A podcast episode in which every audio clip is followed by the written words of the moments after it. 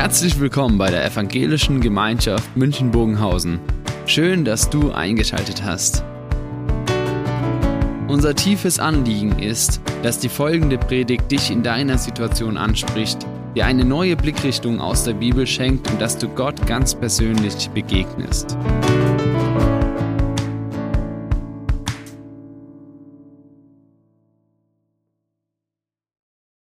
Ich möchte Eisen schwimmen sehen. Wie kommt man auf so ein verrücktes Thema noch dazu, wenn man Ingenieur ist von Haus auf? Das war so mein erster Beruf. Ich möchte Eisen schwimmen sehen. Nun, es kommt in der Bibel vor. Das gibt's normal überhaupt nicht. Es gibt's nur, wenn man an Wunder glaubt. An den Gott Israels, der allein Wunder tut. An den allmächtigen Gott, wie er uns in der Bibel bezeugt ist.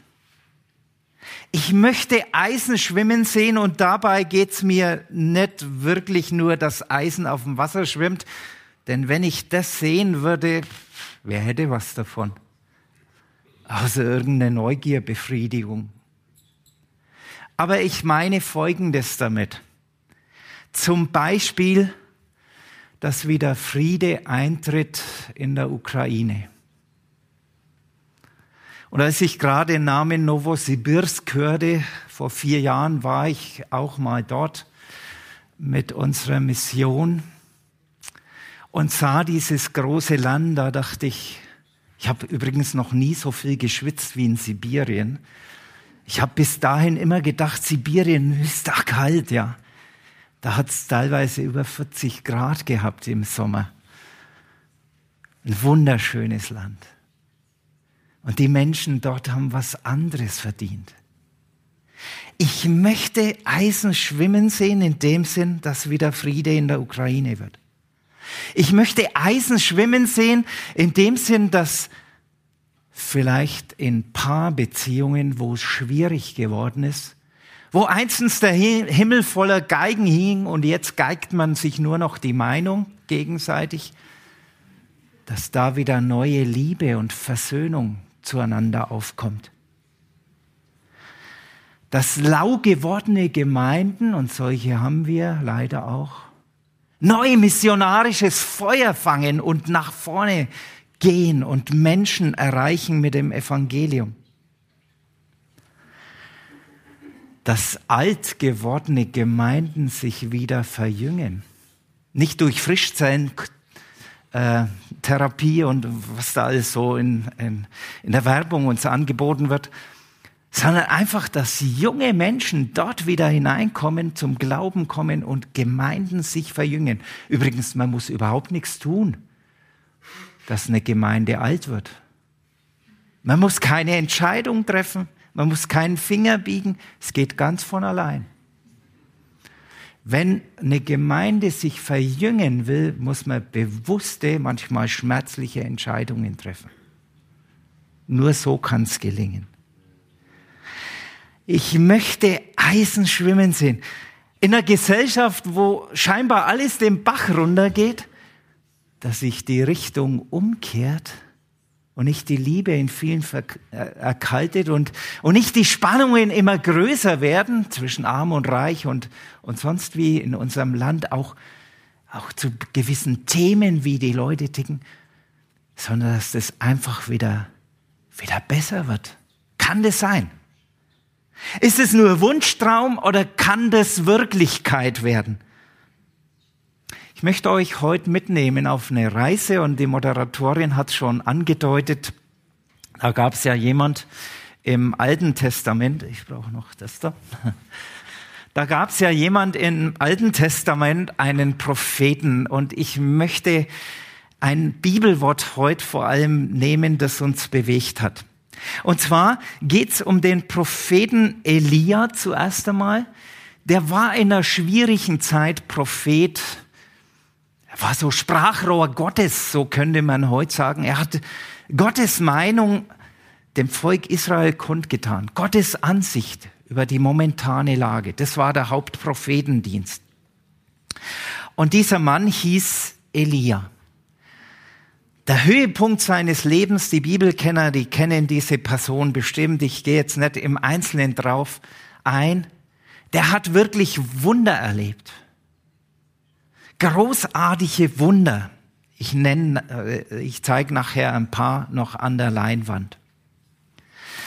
Aber als er das alles so hatte und als der Höhepunkt seines Lebens scheinbar vorbei war, da läuft er aus Angst vor der Königin Isabel, die ihm nach dem Leben traf, trachtet, in die Wüste und versteckt sich dort in einer Höhle, man könnte sagen, einer Schwermutshöhle. Und er sagt, Gott, es ist genug, lass mich sterben. Es war alles schwierig, er wurde älter, er wurde trübsinnig, er war wahrscheinlich hochdepressiv in dieser Phase. Und vielleicht gibt es Menschen, die sowas kennen. Was soll das Leben jetzt noch bringen? Fragte er sich vielleicht.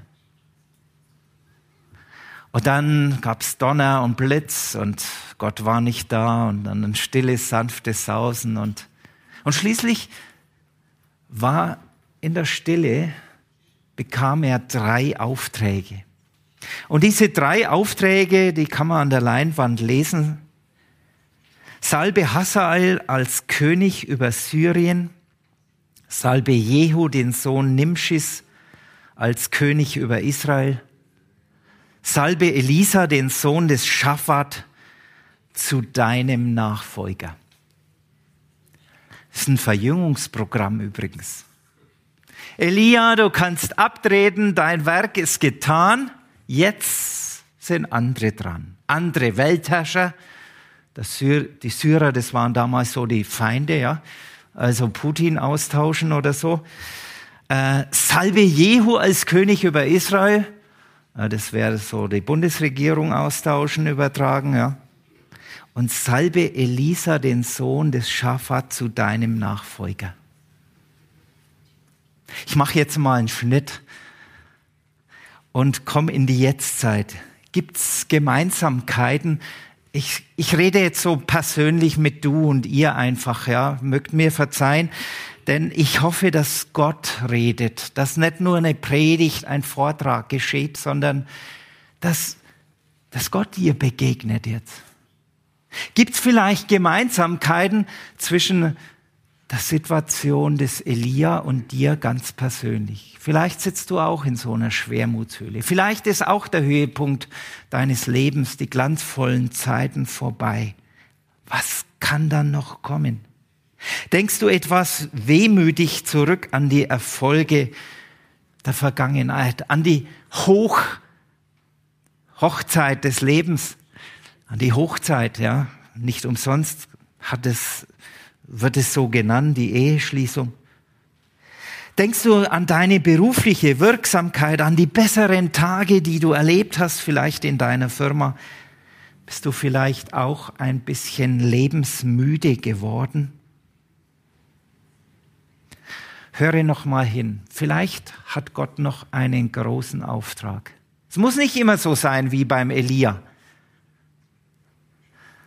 Abraham sollte mit fünfundsiebzig nochmal aufbrechen. Finde ich interessant. Bei Mose ging es erst mit achtzig richtig los. Da kam noch der Hauptteil seines Lebens, der Auszug mit dem Volk Israel aus Ägypten. Vielleicht hat Gott auch einen anderen Auftrag. Vielleicht sollst du auch so Nachfolger, einen jungen Menschen begleiten, auf den Weg bringen. Ich springe zurück zum Elia. Der hatte drei Aufträge von Gott bekommen. Und ich weiß nicht, ob es euch schon aufgefallen ist, den Bibellesern unter euch. Die ersten zwei hat er nicht erfüllt.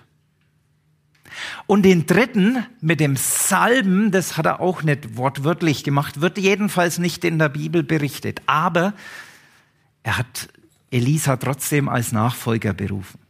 Er ging nämlich weg, gleich danach, nachdem er diesen Auftrag bekommen hat, zieht er wieder zurück nach Israel. Er war ganz im Süden von, von in der Wüste Sinai. Und da sieht er den äh, Elisa mit zwölf Paar Rindern pflügen. Also zwölf Paar, das sind vierundzwanzig, vierundzwanzig P S oder K S, Kuhstärke. Mit denen hatte er gepflügt, ja. Und dann macht er Folgendes. Ich habe jetzt leider keinen Kamelhaarmantel zu Hause in meinem Schrank hängen gehabt. Ich habe jetzt einfach mal so die Jacke mitgenommen. Die Berufung des Elisa, die geschieht so, dass er seinen Mantel dem Elisa überwirft. Komische Berufung, ne? Und sagt so, du wirst jetzt mein Nachfolger. Also so steht's da in erster Könige neunzehn, könnt ihr das lesen. In der Marburger Mission haben wir mal gesagt, wir müssten so ein Mantelwurfseminar machen.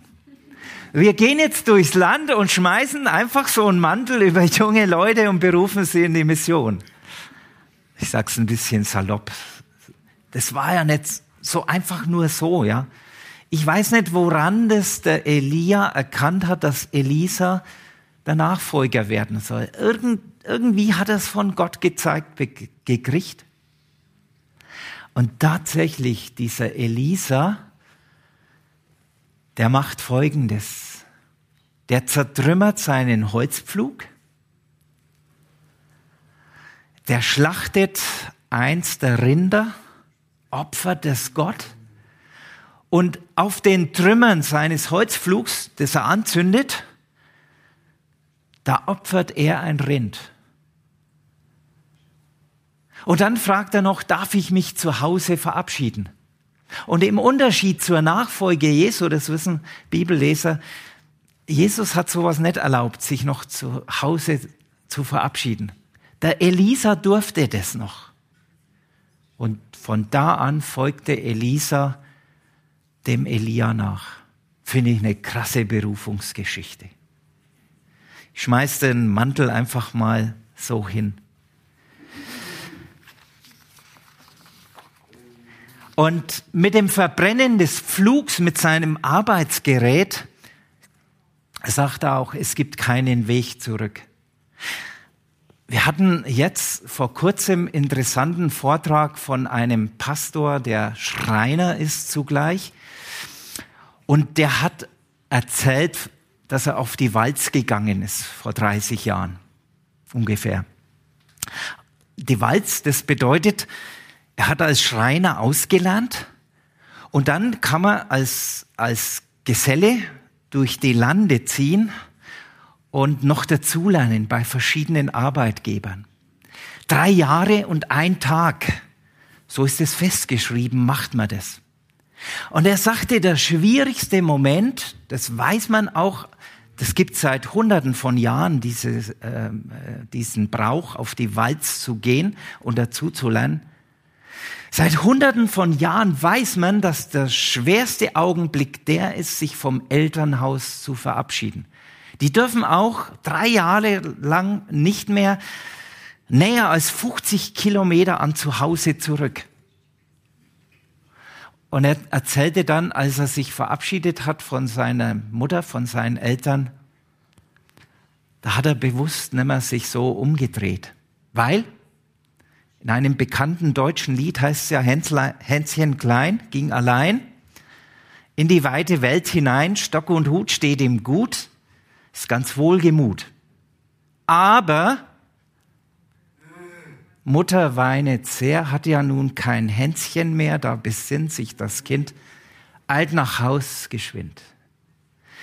Das hat mich echt berührt, ja, weil, weil Jesus ruft in die Nachfolge und sagt, wer zurücksieht, der ist nicht geschickt zum Reich Gottes. Die Richtung im Reich Gottes ist Vorwärtsgehen.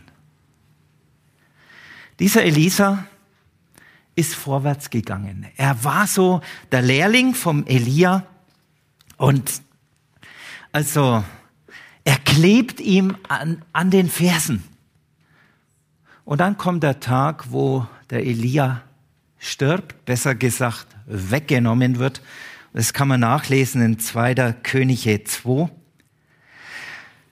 Und der Elia will immer seinen Nachfolger so ein bisschen auf Abstand halten. Er will ihm wohl das Entrücktwerden da ersparen, also dass der Elisa, der Elia plötzlich weggenommen wird.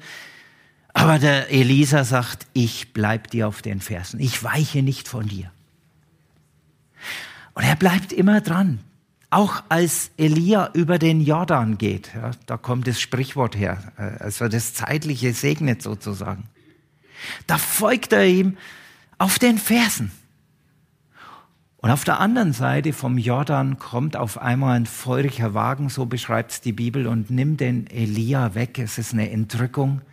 Er ward nicht mehr gesehen. Er fährt mit dem goldenen Wagen zum Himmel. So ist es beschrieben im Alten Testament. Und dann heißt's bei dieser Abschiedsszene, und als sie hinüberkamen, sprach Elia zu Elisa, bitte, was ich dir tun soll, ehe ich von dir genommen werde. Elisa sprach, dass wir, mir zwei Anteile von deinem Geist zufallen. Eine andere Übersetzung, eine modernere, drückt so aus. Am anderen Ufer sagte Elia zu Elisa, was kann ich noch für dich tun, bevor ich fortgenommen werde? Elisa antwortete, setze mich als deinen rechtmäßigen Nachfolger ein. Ich glaube, dass die, die zweite Übersetzung sinngemäß richtig ist. Denn im Alten Testament ist es so geregelt mit der Erbschaftsfolge, dass der älteste Sohn, ich bin auch so ein ältester Sohn, zweiteilig kriegt, zwei Drittel, und die restlichen Geschwister kriegen ein Drittel. Und gib mir den doppelten Anteil an deinem Geist. Das wird von den meisten Auslegern so verstanden. Elisa wird der rechtmäßige Nachfolger. Manche Exegeten haben dann nachgeschaut in der Bibel. Elia hat viele Wunder getan. Ich habe die hier einfach mal die wesentlichen so aufgeschrieben. Wenn man das beim Elisa macht, dann kommt man auf noch mehr Wunder. Das war ein noch krasserer Typ.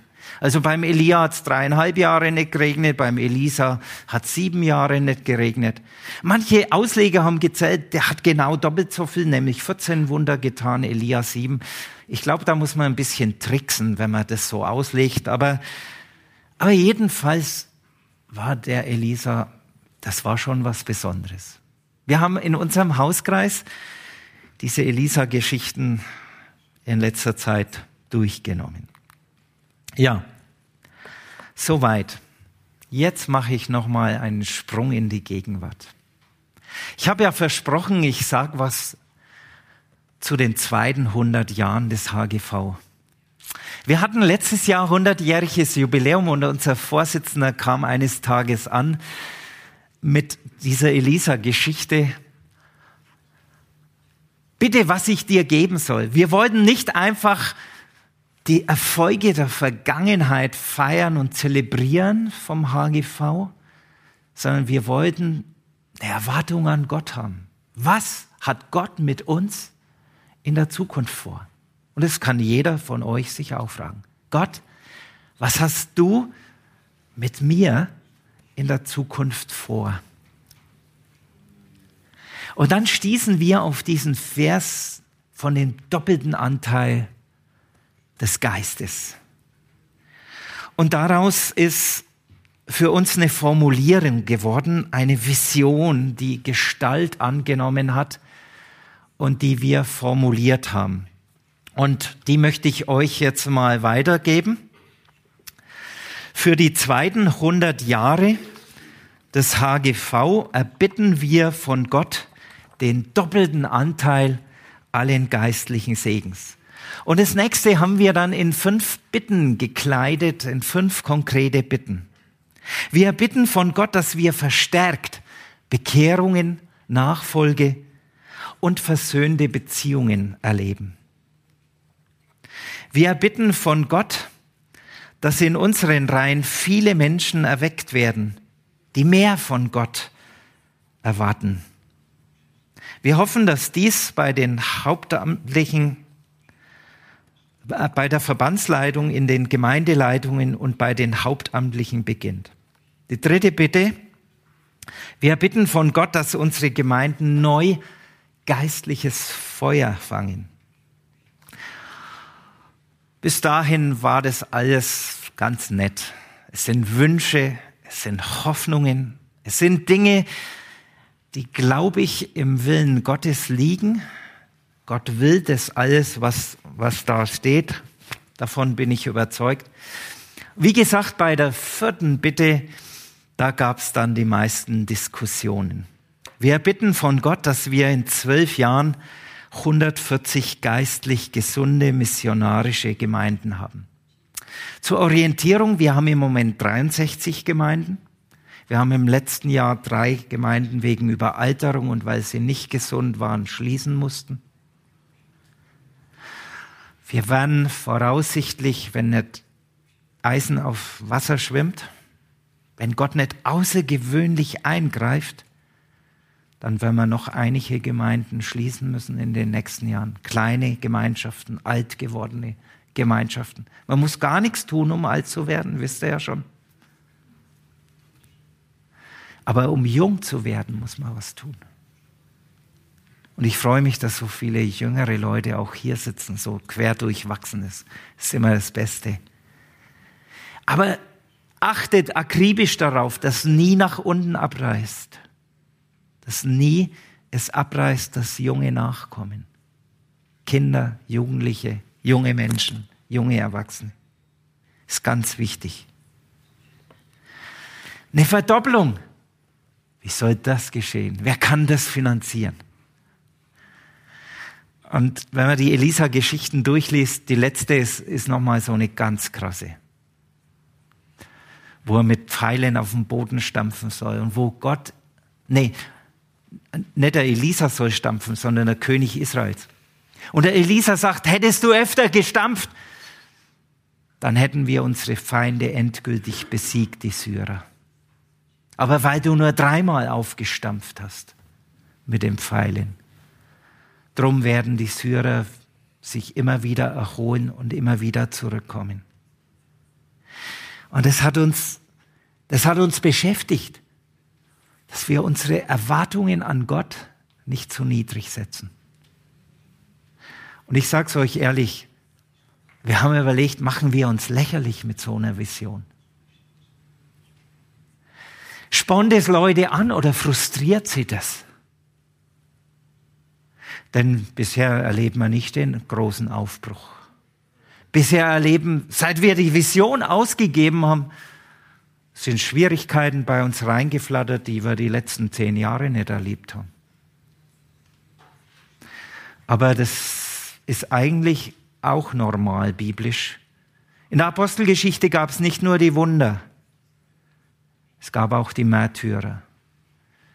Es gab nicht nur, und der Herr fügte dreitausend und fünftausend hinzu, sondern es gab auch Verfolgung. Es geht immer Hand in Hand irgendwie. Und das beschäftigt uns. Ich komme aber noch zur fünften Bitte. Wir bitten von Gott Wachstum in allen Arbeitsfeldern, in den Gemeinden, Kindertagesstätten und in den diakonischen Projekten. Vielleicht sagt ihr jetzt, ihr Münchner, ihr seid ein bisschen klüger und äh, sitzt in der Hauptstadt und ich weiß nicht was, ja. Die sind ja total durchgeknallt. Die sind ja verrückt geworden. Vielleicht sagt ihr das. Vielleicht sagt ihr aber auch, hey, das klingt interessant. Ich trete damit ein, dass das wirklich passiert. Vielleicht könnt ihr Münchner eine Tochtergemeinde gründen. Und ihr, die ihr jetzt zuschaut im Stream oder nachher in der Aufzeichnung, vielleicht wächst da schon was. Ganz woanders. Nicht hier im Ort München, sondern weiß nicht wo. Wäre doch eine tolle Möglichkeit. Dass Gottes Reich sich ausbreitet. Ich glaube, das liegt im Willen Gottes. Vielleicht sagt ihr, seid ihr total verrückt und das in dieser schwierigen Zeit. Soll ich euch was sagen? Jetzt muss ich nochmal da kurz zurückgehen. Das größte Wachstum unseres Verbandes haben wir vor hundert Jahren erlebt. Das war das, ich glaube, mit das schwierigste Jahrzehnt, das es überhaupt gab. war das Jahrzehnt vor dem Zweiten Weltkrieg. Hohe Inflation. Äh, Gerade war die spanische Grippe durch, die äh, fünfzig Millionen Menschen, so schätzt man, hingerafft hat. Eine weltweite oder, oder sehr ausgebreitete Epidemie damals. Es war zwischen zwei Weltkriegen. Es war eine total unsichere Zeit, die zwanziger Jahre des vorigen Jahrhunderts. Und in diesen, in dieser Zeit, Moment, mal den Pointer, äh, gab es neunzehnhundertzwanzig siebenhundertsieben äh, E C-Jugendkreise und acht Jahre später eintausendvierhundertsiebzig. Doppelt so viel.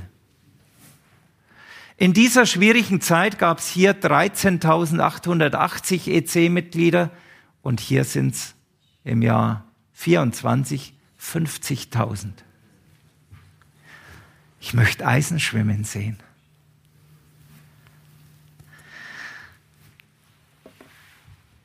Ich habe noch einen Gegenstand mitgebracht. Falls die Münchner mich angreifen, dass ich was zur Verteidigung habe, habe ich gedacht. Spaß beiseite. Damals, zur Zeit des Propheten Elisa, gab es Prophetenschulen. Und ein Prophet, der musste vordringlich auf Gott hören und musste den Willen Gottes dem Volk verkündigen. Und da gab es so eine Prophetenschule am Jordan, die ist zu klein geworden. Die mussten anbauen. Die mussten erweitern. Und die Prophetenschüler, die haben mit Hand angelegt an die Axt und haben da losgelegt, wie die Axt im Wald, ja. Und beim Fällen eines Baumes flog das Eisen von der Axt ins Wasser und weg war sie. Also das war kein gefaktes Eisen. Das machte blub, blub, blub und dann ging's unter. Also vorher ging's unter. Und dann sagten sie, oh je, oh je, die Axt war geliehen. Das war, das ging also damals auch schon arm zu in Bibelschulen, in Prophetenschulen. Die hatten nicht mal selber eine Axt, aber es war Bedarf, auf Gott zu hören, ja. Jetzt war die Axt weg, das Eisen weg. Und dann haben sie den Propheten Elisa gebeten, er soll ihnen helfen. Und er kam mit irgend so einer Rute oder einem Stock, stach da rein und auf einmal schwamm das Eisen der Axt oben. Ist doch verrückt, oder? Und das wollte ich heute euch weitergeben. Ob ihr mit einsteigt auf diese Vision. Am Ausgang könnt ihr die mitnehmen, schriftlich, diese fünf Sätze, die ich euch gerade gezeigt habe. Und ihr könntet euch entschließen, das kann jeder Einzelne tun, dafür zu beten. Ihr könntet euch als Gemeinde dafür entschließen, zum Beispiel den ersten Punkt, wir bitten von Gott, dass wir verstärkt Bekehrung in Nachfolge und versöhnte Beziehungen erleben. Wenn ihr das in der, eurer Gemeinde umsetzt, mal schauen, was passiert. Und so könnt ihr eins nach dem anderen umgehen. Vielleicht, vielleicht kommt ihr zu dem Punkt einer Gemeindegründung. Und darum möchte ich euch zum Schluss jetzt zwei Dinge mitgeben und zwei Hausaufgaben stellen. Das eine hängt mit dem Mantel zusammen, ja.